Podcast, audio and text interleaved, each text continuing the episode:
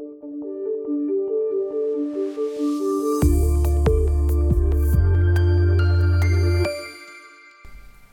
Zuhörerinnen, liebe Zuhörer, herzlich willkommen zur zweiten Ausgabe unseres Podcasts Expertenwissen auf den Punkt gebracht, der Kanzlei Hohenstein, Steuerberater und Rechtsanwalt in Bad Nauheim.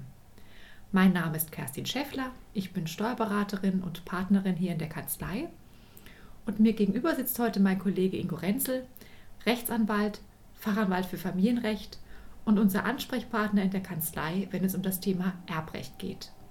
Herzlich willkommen. Hallo Ingo. Einen schönen guten Tag. Wir haben uns heute das Thema Berliner Testament vorgenommen, das immer ein Dauerbrenner ist in unserer täglichen Beratungspraxis.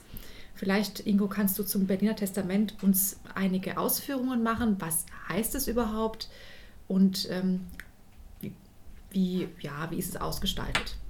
Also das Berliner Testament, das gilt so gemeinhin in der Gestaltungspraxis als der Klassiker weshalb wir es auch gerne als solchen bezeichnen. Es wird immer noch von sehr vielen Leuten oder insbesondere Eheleuten natürlich gewählt.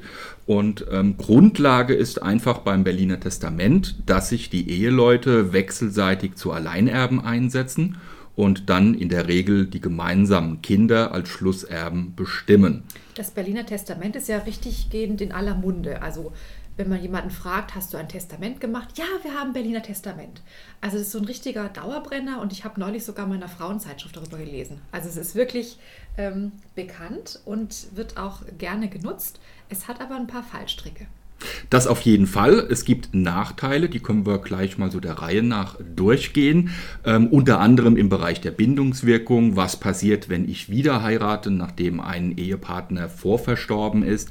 Was ist mit dem Pflichtteil der Kinder? Ähm, dann natürlich auch eure Thematik als Steuerberaterin. Ähm, auch da hat das Berliner Testament ja oder hält es einen großen Fallstrick bereit. Ähm, ansonsten aber oder generell ist es tatsächlich zutreffend, auch Menschen oder Personen, die sich weniger mit Rechtsthemen auseinandersetzen. Bei zwei äh, Reizworten klingeln immer die Ohren. Die Düsseldorfer Tabelle, wenn wir über Unterhalt reden, oder im Erbrecht das Berliner Testament, von dem man eben in ja, irgendeiner Form schon mal etwas gehört hat. Das Berliner Testament um vielleicht da nochmal drauf zu kommen, hat in erster Linie natürlich auch ja eine Schutzfunktion für den länger lebenden Ehegatten, denn was passiert, wenn eben kein Testament oder insbesondere ein Berliner Testament äh, geschlossen oder äh, verfügt wurde, dann greift ganz normal die gesetzliche Erbfolge. Also die Besonderheit vom Berliner Testament ist, dass man sich sozusagen als Ehegatten gegenseitig zu Alleinerben einsetzt.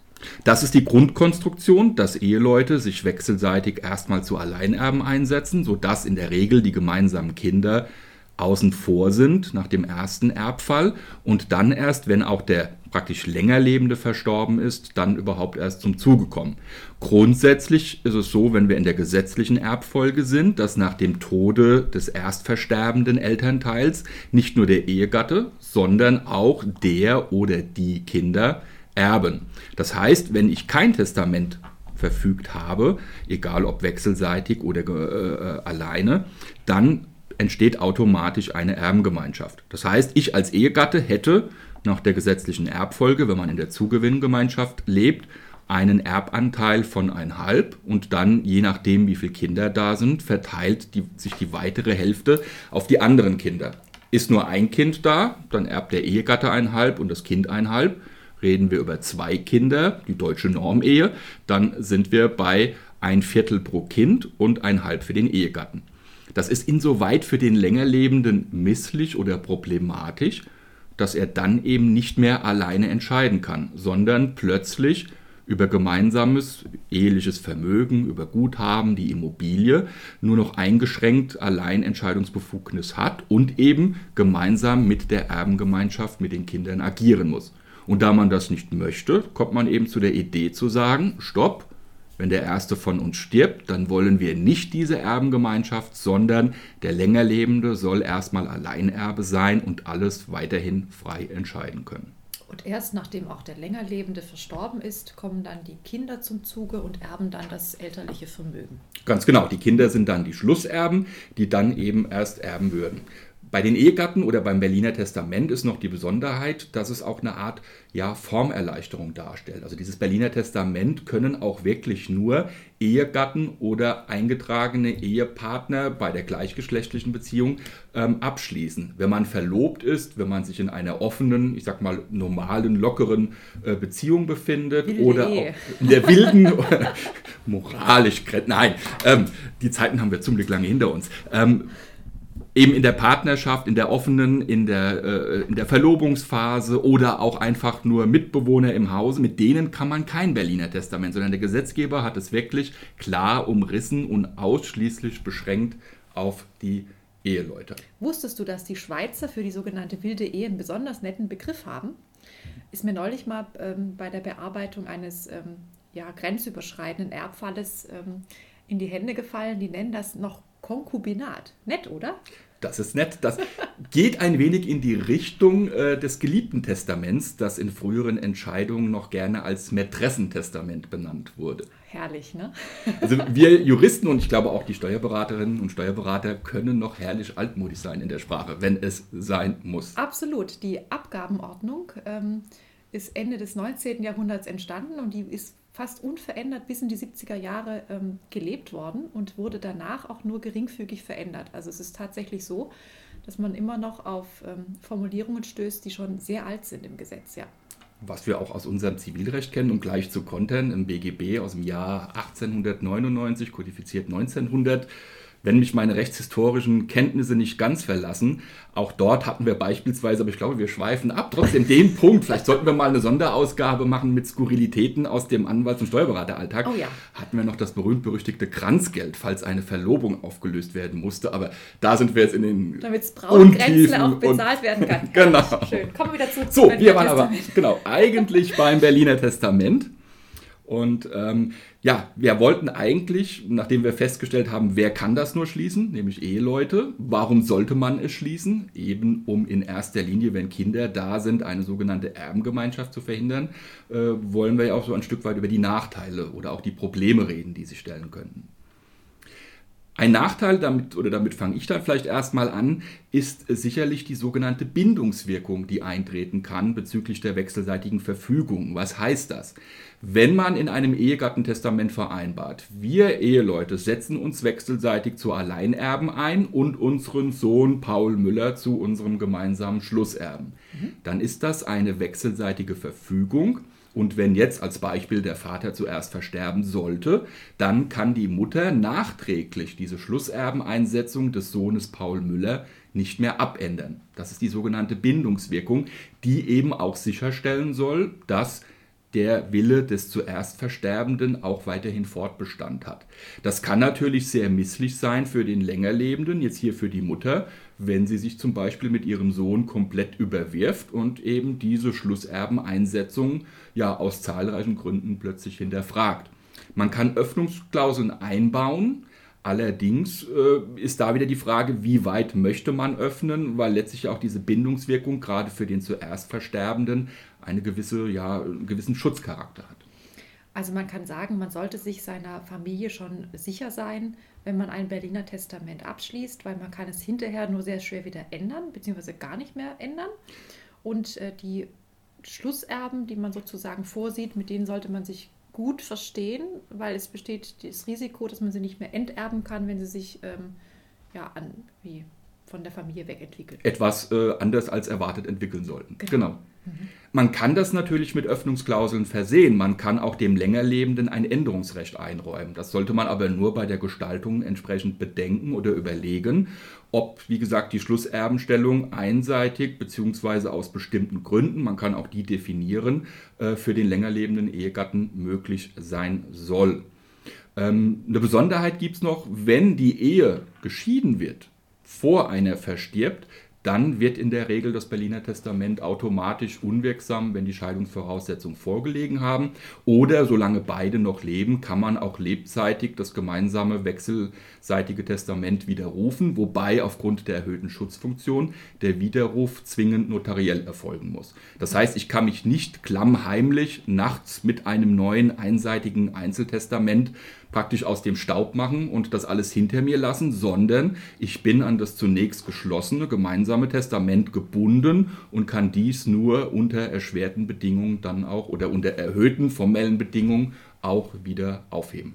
Mhm. Das heißt, man sollte auch bei einer Ehescheidung an die irgendwann mal abgeschlossenen notariellen Vereinbarung denken und die gegebenenfalls widerrufen. Das auf jeden Fall. Der Gesetzgeber geht zwar in Paragraph 2077 äh, BGB davon aus, dass bei Vorliegen der Scheidungsvoraussetzungen ähm, ein wechselseitiges Testament unwirksam wird. Allerdings, man könnte auch zum Beispiel vereinbaren, dass ein Berliner Testament auch wenn es atypisch ist, über die Scheidung hinaus Bestand haben soll. Das heißt, bei jedem Scheidungsverfahren sollte man, wenn die zu dem Zeitpunkt noch verheirateten Ehegatten ein Testament oder insbesondere ein Berliner Testament äh, verfügt haben, sich das auch mal genauer anschauen. Ja. Mhm. Wobei wir gerade dann schon, wenn wir beim Thema Scheidung sind, äh, Wiederheirat, wobei die Wiederheirat äh, auch gerade beim Berliner Testament eine große Rolle spielt, nämlich bei der Frage, was passiert, wenn der länger lebende Ehepartner einen neuen Partner findet und sagt, okay, ich gehe nochmal das große Glück, die große Liebe oder auch das große Risiko ein und verheirate mich wieder. Ja. Dann besteht nämlich durchaus die Gefahr, dass mit der Wiederheirat, oder das ist nicht nur eine Gefahr, sondern generell mit der Wiederheirat erlangt der neue Ehegatte, der Angeheiratete, ein Pflichtteilsrecht, einen Pflichtteilsanspruch auf den Todesfall. Mhm. Das heißt, es würde hier, würden die Voraussetzungen einer Testamentsanfechtung nach 2079 BGB vorliegen.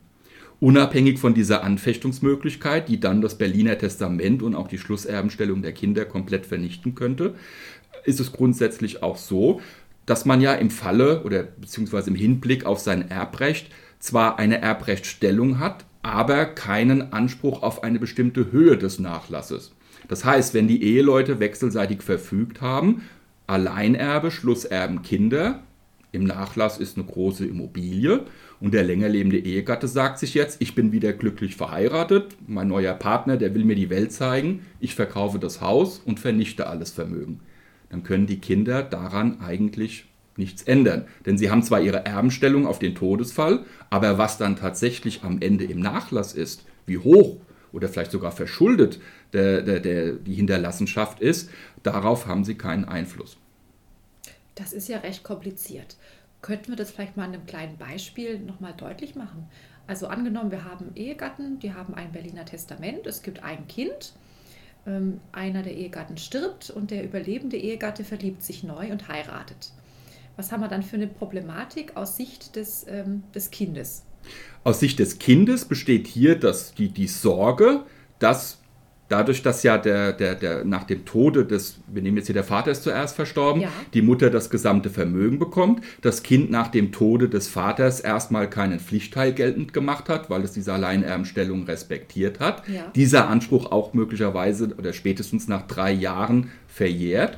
Gleichzeitig aber die, die Mutter in dem Fall jemanden Neues kennengelernt hat und sich eben jetzt denkt, okay, das vorhandene Vermögen, als Beispiel ein Spardepot der früheren gemeinsamen Eheleute in Höhe von 100.000 Euro, das wird jetzt einfach munter ausgegeben, um eben in der neuen Ehe es sich gut gehen zu lassen, gemeinsam um die Welt zu reisen. Das heißt, das Kind hat in dem Falle zwar eine Schlusserbenstellung, es wird am Ende nach der Mutter der Alleinerbe, daran ändert auch erstmal die Wiederheirat nichts, aber im Nachlass ist dann einfach null weil nicht nur der Anteil der Mutter ausgegeben wurde, sondern auch der Anteil des Vaters. Ja, also wahrscheinlich, das, ein bisschen ist es ja auch Lebensrisiko. Ne? Das ist ein Stück weit Lebensrisiko, aber man kann dieses Risiko schmälern. Und da sind wir ja dann auch immer sehr erfindungs- und ähm, konstruktionsreich mit unseren Ansätzen. Es gibt zwei Möglichkeiten, wie man in dem Fall entweder das oder vielleicht auch die Kinder schützen kann.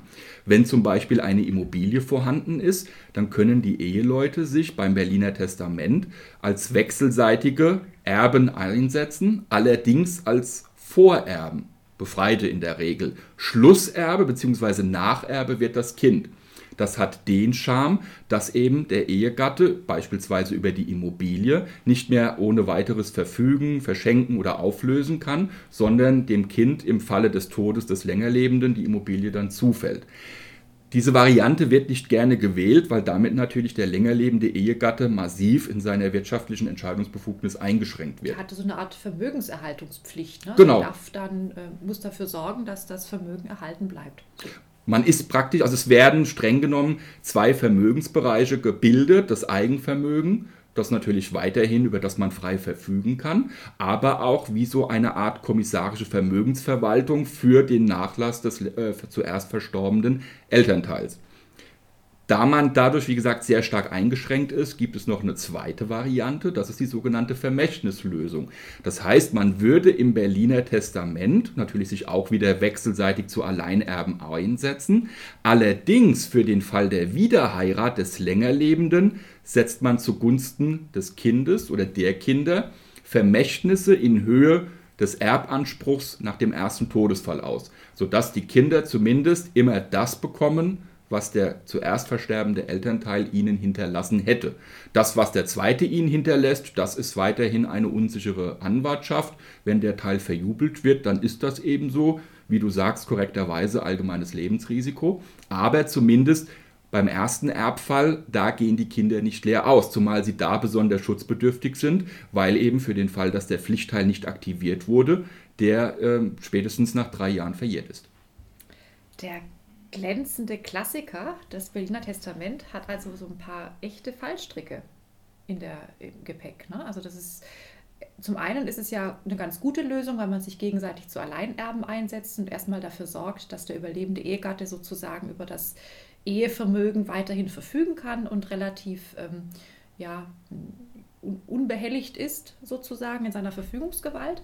Aber auf der anderen Seite gibt es da auch viele Fallstricke, die man beachten muss. Ähm, gibt auch steuerlich einen Fallstrick, äh, der ist relativ kurz erklärt, er ist aber massiv. Und zwar dann, wenn er zum Tragen kommt. In Großteil der Fälle macht das keine Schwierigkeiten, denn die Freibeträge, die erbschaftssteuerlichen Freibeträge sind ja relativ hoch. Jedes Kind hat gegenüber jedem Elternteil, und das ist das Wichtige daran, gegenüber jedem Elternteil einen Freibetrag von 400.000 Euro. Ähm, wenn das Vermögen innerhalb dieser Freibeträge bleibt, haben wir mit dem Berliner Testament steuerlich keine Schwierigkeiten. Das ist im Großteil der Fälle so. Ähm, ist das Vermögen allerdings höher als die Freibeträge und wir haben ein Berliner Testament, dann ist es häufig so, dass das nacherbende Kind gegenüber einem Elternteil den Freibetrag verschenkt. Denn äh, wir haben ihn gegenüber jedem Elternteil, also gegenüber der Mutter hat das Kind 400.000 Euro Freibetrag und gegenüber dem Vater hat das Kind 400.000 Euro Freibetrag. Wenn jetzt aber im ersten Zug ähm, der überlebende Elternteil Alleinerbe wird, dann erbt das Kind ja nicht vom versterbenden Elternteil, sodass dieser Freibetrag einmal verloren geht. Und das ist die eigentliche steuerliche Problematik beim Berliner Testament. Wie gesagt, nicht äh, in den meisten Fällen nicht, nämlich dann, wenn die Freibeträge nicht ausgeschöpft werden. Aber wenn die Freibeträge ausgeschöpft werden, dann geht da wirklich, ähm, entsteht da wirklich ein steuerlicher, steuerlicher Schaden dadurch. Ja. Und ähm, das sollte man unbedingt in, in Betracht ziehen und auch mal ja, seine Vermögenswerte mal zusammenrechnen. Wie hoch ist das, wie, wie viel Wert hat das selbstgenutzte Eigenheim? Wie hoch sind die Bankguthaben, weitere Immobilien etc dass man das einfach mal ein bisschen im Auge behält und im Vorfeld äh, gestaltet, wenn man dann feststellt, huch, äh, ich habe jetzt, wir haben jetzt nur ein Kind und unser Vermögen ist äh, höher als 400.000 Euro, weil ab in dieser Konstellation ist es dann schon so, dass beim Berliner Testament Erbschaftssteuer anfällt, obwohl es eigentlich gar nicht anfallen müsste. Wobei das ja auch im Verhältnis zum Ehepartner passieren könnte. Weil ja zunächst mal der Ehepartner erbt alles allein, ja. hat einen Freibetrag von 500.000 Euro. Genau. Und der könnte ja hier auch schon überschritten sein. Richtig, ja. Genau. Also man würde ja doppelt Steuern verschenken. Ja, Oder also zumindest in zwei, zwei Konstellationen. Ganz genau. Also das Berliner Testament ist bei höheren Vermögen mit Vorsicht zu genießen. Also man muss generell sagen, dass natürlich Testamentsgestaltung oder auch insbesondere das Berliner Testament nicht einfach so irgendwo heruntergeladen werden sollte mit Textbausteinen und dann mal eben abgeschrieben und unterschrieben werden, sondern es ist wirklich in der Praxis, wie wir ja auch hören, auch im Steuerbereich wichtig, dass man sich die Gesamtumstände anschaut und dann auf den Einzelfall hin ein Testament oder auch ein Berliner Testament errichtet. Denn wir haben auch da sehr unterschiedliche Gestaltungsvarianten. Bereiche, in denen es problematischer wird, beziehungsweise man sich das genauer anschauen muss, ist zum Beispiel, wenn wir in den Bereich der Patchwork-Familie kommen. Das heißt, geschiedene Eheleute mit eigenen, dann vielleicht auch noch gemeinsamen Kindern, die wiederum mit sehr unterschiedlichen Interessenlagen anfangen wollen, für den Fall des Todes zu gestalten. Bei denen empfiehlt sich zum Beispiel das Berliner Testament eher weniger, da eben einfach unterschiedliche Interessenrichtungen da sind, was zum Beispiel die Begünstigung der eigenen Kinder angeht oder die Begünstigung von gemeinsamen Kindern, die wiederum dann aber auch schon gegenüber beiden Elternteilen Pflichtteilsansprüche haben. Also da fängt es schon an, sehr kompliziert zu werden. Ebenso auch, wenn man Kinder in der Familie hat oder Angehörige, die ja unter einem Handicap leiden, beziehungsweise wie Juristen nennen das immer noch sehr uncharmant das Behindertentestament. Das heißt, wenn jemand äh, bewusst versorgt werden soll bis an sein Lebensende, auch da ist das Berliner Testament sicherlich die falsche Konstruktion oder das falsche Instrument, um dem zu begegnen. Also da können wir eigentlich auch nur anraten, dringend immer den Einzelfall zu prüfen und nicht pauschal ja, das Berliner Testament als Korsett über eine Gestaltung drüber zu stülpen. Tatsächlich, also wir stellen es häufiger in der Beratung fest, die Leute kommen dann an, wenn der Todesfall bereits eingetreten mhm. ist. Die kommen dann mit einem Berliner Testament und dann ist bei näherem Hinsehen, stellt sich heraus, dass es mehrere ja, unschöne Folgen hat. Also das sehen wir tatsächlich in der Beratungspraxis öfter. Deswegen, ähm, wenn man ein Berliner Testament hat, sollte man sich gut überlegen, warum man es hat und vielleicht bei gestiegenem Vermögen, es kann ja sein, man hat es mal aufgesetzt, das Berliner Testament, und dann ist aber dann doch das gemeinsame Ehe, Ehevermögen hat sich gut entwickelt und passt dann einfach nicht mehr zu den, zu den Gegebenheiten, dass man da auch nochmal nachsteuert und sich mal überlegt, okay, passt das jetzt noch zu unseren Verhältnissen oder ist eine andere Gestaltung sinnvoller?